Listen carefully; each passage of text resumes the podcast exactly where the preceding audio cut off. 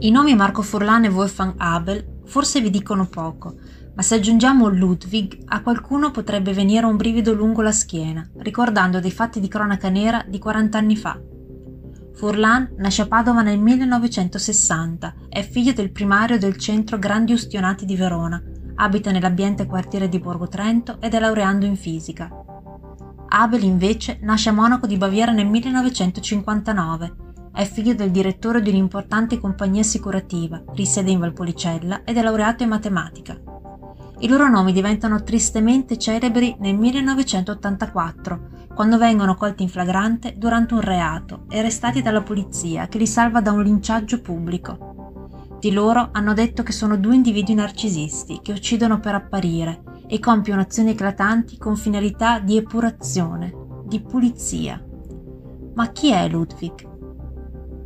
Ludwig è un'entità senza volto, che trova l'attenzione dell'opinione pubblica nel 1980, quando per la prima volta rivendica due delitti mandando una lettera firmata al quotidiano Il Gazzettino di Venezia. Questa è una dichiarazione importante perché contiene degli elementi fondamentali per iniziare a delinearne la personalità e l'orientamento politico. Il nome Ludwig viene infatti sovrapposto allo stemma con l'aquila nera della Germania nazionalsocialista, mettendo alla luce del sole un'affinità con il nazismo. Sono gli anni di piombo in Italia e la narrazione della violenza è spesso socialmente polarizzata, dando un peso politico a ogni notizia. Quello che ancora i giornali e gli inquirenti non sanno è che i delitti che già si erano consumati sono molteplici. La prima vittima è Guerrino Spinelli, un trettenne senza fissa dimora, che viene ucciso nell'estate del 1977 a Verona, in via Taormina, con due molotov lanciate nella sua auto mentre dormiva. Ludwig torna a uccidere l'anno successivo, ammazzando a bastonate e pugnalate Luciano Stevanato, un 44enne di Padova, che ha la sola colpa di essere omosessuale. Viene trovato con ancora due lame conficcate nella schiena. Nel 1979 la furia omicida colpisce Claudio Costa, un 22enne tossicodipendente, ferito a morte da 34 coltellate a Santa Croce, Venezia. Il 1980 è l'anno della rivendicazione dei delitti, che arriva dopo la violenta uccisione di Alice Maria Beretta a Vicenza, a colpi di ascia e martello. Beretta era una prostituta 52enne. Un senza tetto, un omosessuale, un tossicodipendente, una prostituta. È facile a posteriori intuire il pattern, ciò che spinge due serial killer ad ammazzare senza pietà. Nel 1981 sono accusati di aver dato alle fiamme la torretta di Porta San Giorgio a Verona, una struttura all'epoca abbandonata e usata come ricovero da sbandati, senza tetto e tossicodipendenti. Nel rogo muore Luca Martinotti, di 17 anni. Il fuoco diventa quasi un segno distintivo per Ludwig, un elemento che ci riporta alla mente il lavoro del padre di Furlan, primario del centro Grandi Ustionati. Per questo delitto Furlan e Abel vengono poi assolti, sebbene sia stato rivendicato con una lettera alla redazione di La Repubblica, che così recita.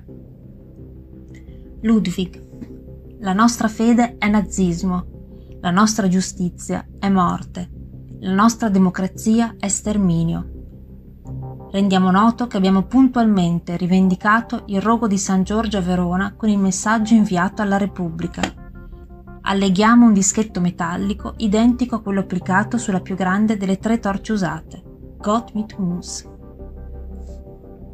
Tra il 1982 e il 1983 i due salgono tre sacerdoti, i primi due al santuario della Madonna di Monteberico a Vicenza e il terzo a Trento, Padre Gabriele Pigato e Giuseppe Lovato spirano a causa degli svariati colpi di martello. Il sacerdote Armando Bison dell'Ordine dei Venturini viene invece trovato martoriato da dieci colpi di martello e con un punteruolo piantato nel cranio, con attaccato un crocifisso. Nell'83 tornano a usare il fuoco come mezzo di distruzione, appiccando l'incendio prima al cinema Luci Rosse Eros di Milano dove periscono 6 persone e ne vengono ferite 32, poi al sex club Casa Rossa di Amsterdam, che causa la morte di 13 persone. L'anno successivo è una discoteca a essere colpita, la Liverpool di Monaco di Baviera, dove sempre a causa di un rogo viene trovata morta una cameriera di origine italiana. Il 1984 è, come già detto, cruciale, poiché vengono catturati dopo aver tentato di appiccare un incendio alla discoteca Melamara di Castiglione delle Stiviere. Il fatto vuole che il locale avesse una moquette ignifuga per ragioni di sicurezza, che ha rallentato la diffusione del rogo. I due vengono finalmente fermati e consegnati alle forze dell'ordine. Ecco che i volti per bene di Forlane e Abel compaiono finalmente in tv e giornali, lasciando esterefatta l'opinione pubblica. Alla prima perizia psichiatrica viene riconosciuta la ridotta capacità di intendere e di volere. Sarà solo nell'86 che si apre il processo, dove i due si presentano solo alla prima udienza. L'anno dopo vengono condannati a 30 anni di carcere. A entrambi viene riconosciuta la semi-infermità mentale e sono giudicati socialmente pericolosi.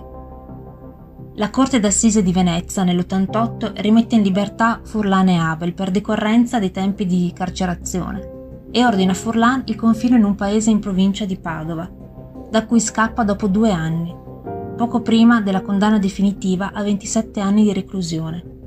Viene arrestato a Creta nel 95, quando un turista lo riconosce in aeroporto. Furlan viene scarcerato nel 2008, dopo aver conseguito durante la detenzione la seconda laurea in ingegneria informatica. Oggi vive a Milano. Abel invece, dopo un periodo agli arresti domiciliari, diventa un uomo libero nel 2016, ma a settembre dello scorso anno, il 2021, si accascia in casa per un malore ed entra in coma.